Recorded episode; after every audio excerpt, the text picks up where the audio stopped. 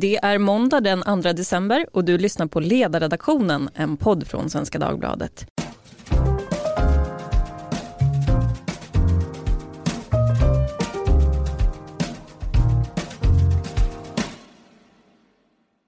Jag heter Lydia Wåhlsten och idag ska vi prata om samordningsnummer. Samordningsnummer är ju en slags ID-nummer för personer som har kontakt med svenska myndigheter men som inte är folkbokförda här. Ett nummer kan man få om man exempelvis jobbar här och då blir skattepliktig eftersom att staten måste ha in skattepengar och det är överordnat att identifiera sig. Man kan också få ett samordningsnummer om man köper en bil från Sverige eftersom att myndigheterna då måste kunna registrera ett ägarbyte.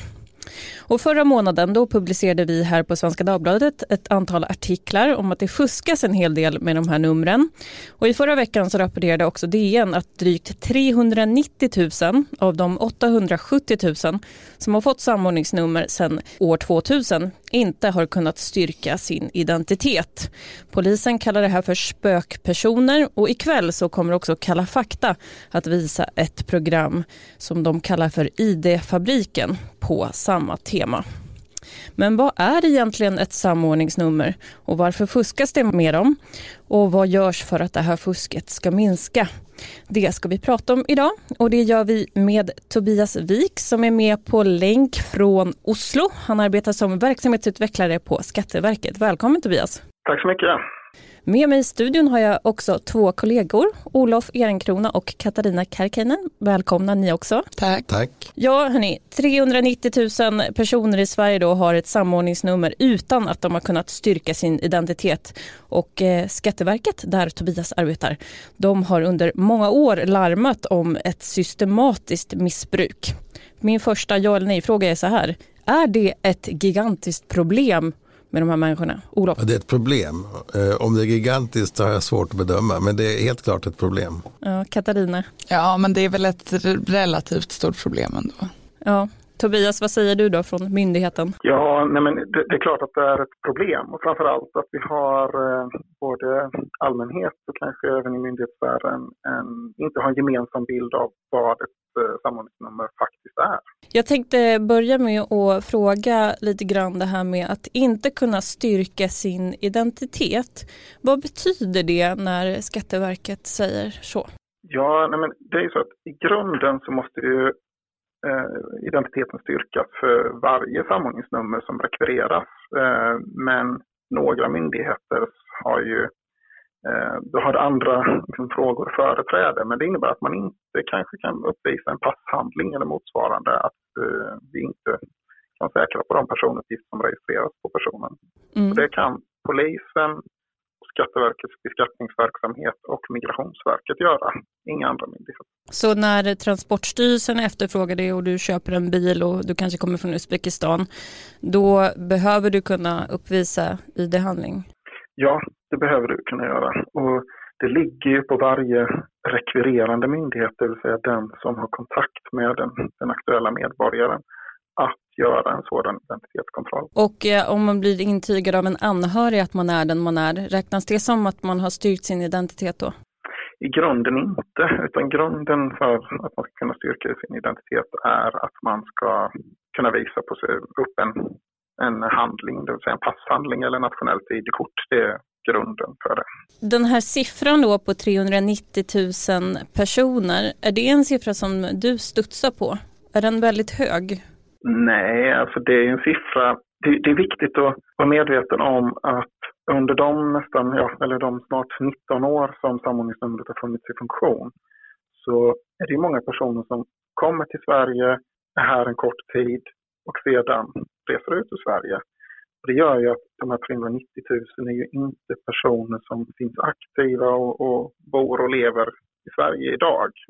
Utan det här är ju en, så en ryggsäck vi har med oss eftersom man inte kan avaktivera eller avregistrera ett sammanhang. Vad säger ni andra? Reagerade ni på den här siffran 390 000? Olof, jag vet att du tyckte att hela den här debatten är väldigt märklig. Ja, jag, jag har ju själv varit chef för en myndighet som har rekvirerat samordningsnummer och jag känner ju inte, eh, jag känner inte igen eh, Eh, eller jag har svårt att förstå att det här kan uppstå egentligen eftersom det är ju precis som du säger eh, att man måste ju när man, eh, när man rekvirerar det så ska man ju försäkra sig om att vederbörande är den som vederbörande utger sig för att vara.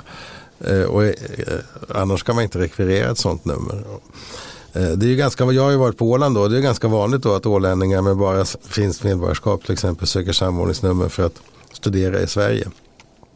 Eh, men då får de ju styrka sin identitet innan man rekvirerar det hos skattemyndigheten. Eh, men det, då blir det ju lite, det är konstigt att det är så många men jag förstår ju då när man, att man inte kan avaktivera, det kände jag faktiskt inte till, det trodde man kunde. Då, då är det klart att då, då ackumuleras ju det här hela tiden. Ja, Katarina, du sitter och skriver om det här till morgondagens tidning. Vad är det du tänker på när du läser om den här debatten och de här siffrorna? Jo men det är ju det hela blir ju ganska svårt just av det här skälet. Eh, att det, det, är svårt att bedöma eh, hur många av de här personerna som faktiskt befinner sig i Sverige, eh, vilken slags situation de befinner sig i, vilka de är, vad de har för bakgrund. Eh, och det är klart, jag tror att om det finns någon lärdom från de senaste åren generellt eh, så är det att det det kommer med problem om man inte har kontroll på vilka som eh, befinner sig i landet. Dels för de här människorna själva, det finns ett, det, det, det finns ett skuggsamhälle kring de, eh, åtminstone en del av de här 45 procenten som inte har sin identitet styrkt där det är väldigt svårt att få, få hjälp av myndigheter om man till exempel blir utnyttjad av en arbetsgivare. Och också därför jag tror ändå att man ska tillåta sig att tänka tanken det, under de sen, det senaste decenniet så har också brottsligheten eh, i den här eh, gruppen eh, utan styrkt identitet ökat. Eh, och om det är för att de har blivit fler eh, eller för att andelen i gruppen har ökat det är svårt att säga eftersom vi som sagt inte har särskilt bra kontroll eh, på de här människorna. Men jag tror ändå att man ska fundera på vad som skulle hända om någon riktigt allvarlig brottslighet var kopplad till någon av de här individerna och vad som skulle vara så att säga den allmänna stämningen kring att vi inte har, har haft kontroll på de här personerna. Det skulle nog kännas ganska allvarligt för de flesta av oss. Tobias, eh, ni har ju kommit med ett rad skarpa förslag på lagar som ska täppa till de här luckorna kring samordningsnummer. Det kom i december förra året tror jag. Kan inte du berätta lite grann om vad det var för förändringar som ni efterfrågade? Ja, alltså om, man, om man tar dem direkt det, det kom ju med en rad olika förslag, men en del som är kanske den, den snabba och kanske väldigt okontroversiell, det är just det här med inaktivitet. Att kunna eh, inaktivera ett samordningsnummer eh, om, alltså inom en femårsfrist har inte eh, använts ska man kunna avaktivera det. Men också om vi har manipulerade eller falska uppgifter som det här finns som grund, att man skulle kunna göra det. Och inte minst det kanske mest naturliga att när en person har avlidit, att det också kan avregistreras. Det finns ingen reglering som stödjer det. Och det är några av de här som, som vi ser som ganska okontroversiella i sak, som bör kunna genomföras. Sedan vill vi ju på ett bättre sätt att de myndigheter som begär ett samordningsnummer ska skicka in kopior på de handlingarna som har legat till grund för att identifiera personen. Det ger oss en spårbarhet så att vi inte får dubbla rekvisitioner med olika handlingar och så vidare. Eh, men också den att myndigheter, om vi tänker statliga myndigheter generellt, generellt sett, har ju lite olika förutsättningar att jobba med identifiering av personer beroende på vilken verksamhet man har av naturliga skäl. Eh, att man också kan begära att eh, en person kommer in till Skatteverket eh, för att styrka sin identitet om en myndighet ser att det ligger för långt ifrån deras normala hantering. Det var några av de viktigaste delarna i det. Mm. Och nu...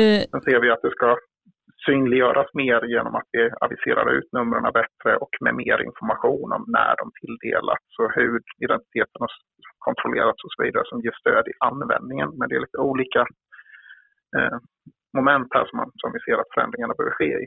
Mm. Jag tänkte att vi ska gå in på det där hur mycket man kan lösa vid sidan av lagen bara genom ökad information. Och eh, det har ju kommit då eh, direktiv till den här eh, utredningen och det är också den som vår finansminister Magdalena Andersson hänvisar till. Den ska vara klar om drygt ett och ett halvt år i april 2021. Men jag vet att eh, på Skatteverket har man tagit saken i egna händer och infört lite skarpare kontroller redan. Kan du berätta om det? Ja, det handlar ju egentligen om att när vi då, vi gjorde ju en granskning 2017 där vi mer, vi har ju sett vissa problem tidigare, men då blev det kanske tydligare att eh, vi såg att det var personer som saknade arbetstillstånd och identiteterna var inte tillräckligt bra styrkta generellt sett. Och då eh, gör vi ju så att i samband med att man ska, ska skatteregistrera så begär vi in ett underlag på ett uppehållstillstånd eller ett uppehållstillståndskort. Och att man ska styrka sin identitet, det vill säga visa upp en, passhandling. Eh, men det här är en manuell liksom, kontroll som vi behöver göra. Eh, för vi har ju samtidigt inte någon direktåtkomst till exempelvis Migrationsverket för att verifiera det, utan då får vi ju begära av den enskilda. Och det är ju många som efterlyser just att myndigheterna ska kunna prata mer med varandra. Är det en bra idé, Olof? Ja, absolut. Det var ju för många år sedan så var det en väldigt stor diskussion i Sverige om, om myndigheterna skulle få samköra sina register. Den diskussionen tycker jag är ganska obsolet nu med tanke på hur det ser ut på den privata sidan med Google och Facebook och alla de här. Eh, så jag tycker att man borde vara mycket, mycket mm, eh, mera omsorgsfull och titta på hur vi kan använda oss av varandras registerkunskap för att klara av sådana här administrativa rutiner. Och generellt sett så ligger Skatteverket väldigt väl till i digitaliseringen. Man har ju lyckats väldigt bra med det. Eh, och det är naturligt då att, att eh, eh ett sådant arbete faktiskt tar sin utgångspunkt i de erfarenheter som finns på Skatteverket. Mm. Så du menar att hela integritetsdiskussionen, individen relativt staten, den är också obsolet? med? Nej, inte integritetsdiskussionen per se, det måste ju finnas en sekretess givetvis. Men, mm. men att myndigheterna inte ska kunna informera varann om, om sådana här mm. frågor där, där arbetstillstånd och skatter och sånt är kopplade till varann, det, det är ju inte rimligt. Men jag måste nog ändå säga att min, min spontana känsla utan att vara, vara inläst på detaljerna är att det, de integritetsskäl som man eh, anger i den här diskussionen. Och det har varit uppe inte bara i det här fallet utan i eh, många andra frågor de senaste åren. Inte är eh, ja, starkt nog för att motivera att myndigheterna sinsemellan inte skulle kunna dela uppgifter om individer. Jag tyckte att en intressant sak i det här det handlar ju om vad gör man då här när man är här och får ett samordningsnummer. Och jag tror att eh, Kalla fakta kommer väl säga ungefär det de sa i DN, alltså att eh, folk kommer hit och jobbar till löner som ligger långt under kollektivavtalen. Och det paradoxala här är att vi har fått en väldigt stor debatt politiskt om arbetskraftsinvandringen. Men i den här frågan så har vi haft ganska lite diskussion. Är inte det en speciell paradox? När jag har kommit i kontakt med samordningsnumren så har problemet varit att de inte gäller för så mycket. Man kan inte få bank-id till exempel med samordningsnummer. Och det är ju ett problem om man är svensk eller utlands, utlandsstuderande i Sverige till exempel. Att man inte kan jobba mot, mot de, de, de, de registren. Så att en i utbyte mot att myndigheten har bättre utbyte mellan sina register så skulle man ju eventuellt också kunna ge samordningsnumren lite större potens. Eh, och då skulle det faktiskt vara en, en, en, en vits för, för, för den enskilde. Eh, och eh, arbetskraftsinvandringen är en aspekt på det här men det är ju, det är väldigt många andra eh, verksamheter i Sverige som man behöver ha samordningsnummer för att kunna utföra. Det, det som diskuteras är ju framförallt att man kan köpa samordningsnummer genom att köpa gamla bilar på Blocket. Och det förklarar ju varför folk köper de här eh, rosthögarna överhuvudtaget. Eh, men eh, Tobias, kan inte du förklara, vad är det man gör för någonting? Man köper en bil och sen så ska då Transportstyrelsen registrera ett ägarbyte? Så ser det ut i grunden och då behöver de ju ett, eh, en personbeteckning att hänga upp det här ägandeskapet på. Då rekvirerar de ett, eh, ett samordningsnummer från oss eh, och får det i grunden, för det är, de, det är ju den andra myndighetens behov som ska liksom, driva om de, de, får ett samordningsnummer. Och, och sen om man nu vill göra det här med systematiskt så som vi då har sett och som vi kanske kommer att se ikväll i programmet som nämner, att bygger man upp det här med systematik så är det klart att då kan man generera samordningsnummer eh, med en gammal skrotbil eh, genom att göra många ägarbyten. Eh, och här kommer det tillbaka till det som vi kanske började med. att Där, Skatteverkets förtroende är något oerhört positivt som vi är stolta över på, på myndigheten. Men numret i sig, genom att vi som utfärdare kanske gör att i vissa sammanhang så sätter man högre förtroende än vad numret i sig står för. Mm. Det vill säga, har vi gjort en registrering med ett samordningsnummer så kan man få uppfattningen att det bär på rättigheter som exempelvis att eh, ha rätt att arbeta eller motsvarande. Och där är ju en annan del som man behöver jobba med informationsmässigt och kunskapsmässigt. Ja, precis. Det kan vara bra att förtydliga där att bara för att man har ett samordningsnummer så betyder inte det att man har rätt att arbeta i Sverige, för det krävs det ju arbetstillstånd. Men när man väl arbetar då Eh, då lägger man ju grunden för sitt SGI, alltså sin sjukpenningsgrundande inkomst och eh, på det sättet så blir man ju sen då berättigad till ersättning. Själva samordningsnumret i sig ger ju inga bosättningsrelaterade förmåner på det sättet som det inte anger att du bor någonstans eller bor i Sverige på det sättet permanent. Men som du säger, inkomstbaserade kan man ju fortfarande bygga upp genom att man har en redovisad inkomst i Sverige så absolut så kan det i förlängningen generera eller stödja förmåner även om inte numret i sig ger den rätten. Bankerna de utställer ju bankkonton också på bas av samordningsnummer. Är det här rätt eller fel? Nej men det, det tycker väl jag är helt korrekt. Eh, att eh, man ska kunna ha ett samordningsnummer och öppna ett bankkonto. Det är just, jag menar, det är en viktig del i att kunna betala ut en lön. Eh, i ett, så, eh, med den utveckling vi har av kontanter i samhället så, så behöver man ju ha ett konto och betala ut lönen. Sen har ju de ett regelverk att känna sin kund. Så det kan ju vara så att det innebär att de behöver egentligen ha mer kännedom än bara ett samordningsnummer. Ja, det är tydligt eftersom man ser att de har använt sig i olika brottsupplägg, så det verkar väl rimligt. Men samordningsnumret är ju inte kopplat till ett foto som det ser ut idag, så det är ju ganska speciellt också kan jag tycka. Tobias, tror du att det var tänkt så här med samordningsnumren eller är det här en, en sån där konsekvens som bara har blivit som ingen bara tänkte på? Jag tror att det var ju inte tanken. Jag menar, numret är ju till för att stödja den offentliga förvaltningen att hänga upp information på, så att säga, när myndigheterna behöver det i sin registerhållning. Eh, men för 20 år sedan så såg vi ju inte det informationsintensiva samhället som vi gör idag, där informationen är, ja, som några beskriver den, är, den är oljan. som att kan vi, eh, när man använder den i så hög grad och det måste gå snabbt och det är lättillgängligt, då blir den här typen av nummer att hänga upp information eh, på liksom väldigt central. Eh, och den som vill missbruka det informationsintensiva flödet kan liksom maximera gamla metoder också i, i ett samhälle.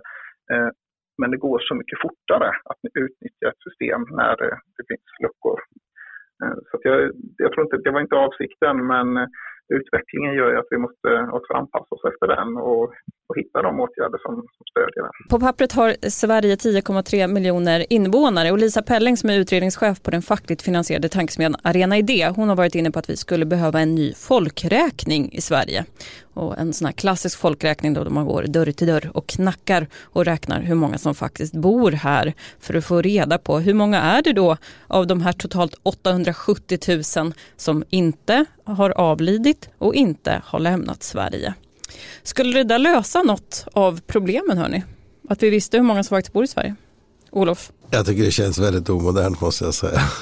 Men det kanske är nödvändigt. Jag, tycker det låter jättekonstigt att man ska behöva göra det i, i vår digitaliserade tidsålder.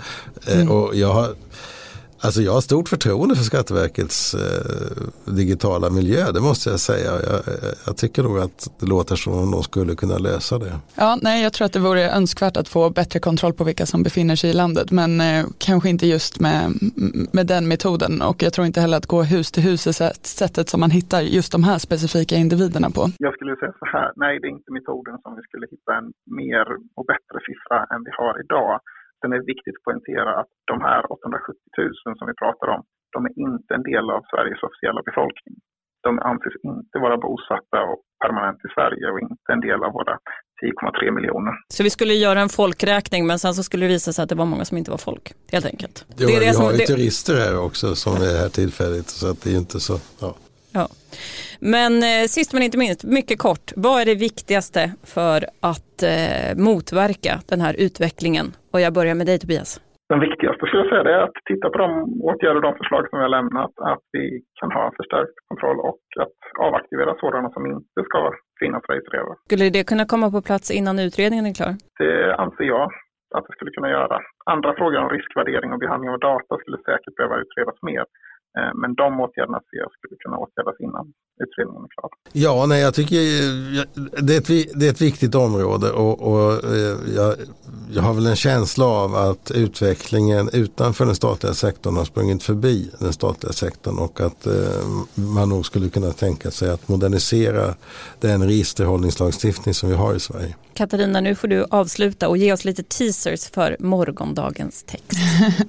Nej, men jag tror att en viktig pusselbiten naturligtvis att myndigheterna ska få eh, dela information med varandra på det sätt som vi redan har varit inne på. Sen tror jag också att det är eh, att föra eh, statistik också mer ingående om de här människornas bakgrund och samla in den informationen vore bra om man tittar på de eh, ja, men, eh, 45 procenten där identiteten inte är styrkt, om man tittar på de 10 procenten där det inte verkar finnas någon avsikt att betala skatt, det vill säga det är sannolikt att de utnyttjas som svart arbetskraft, eh, så är det klart att det skulle om, säg att en stor del till exempel skulle vara från Uzbekistan som vi är inne på, då är det en viktig pusselbit i varför de här människorna kan bli utnyttjade på det sätt eh, som de kan.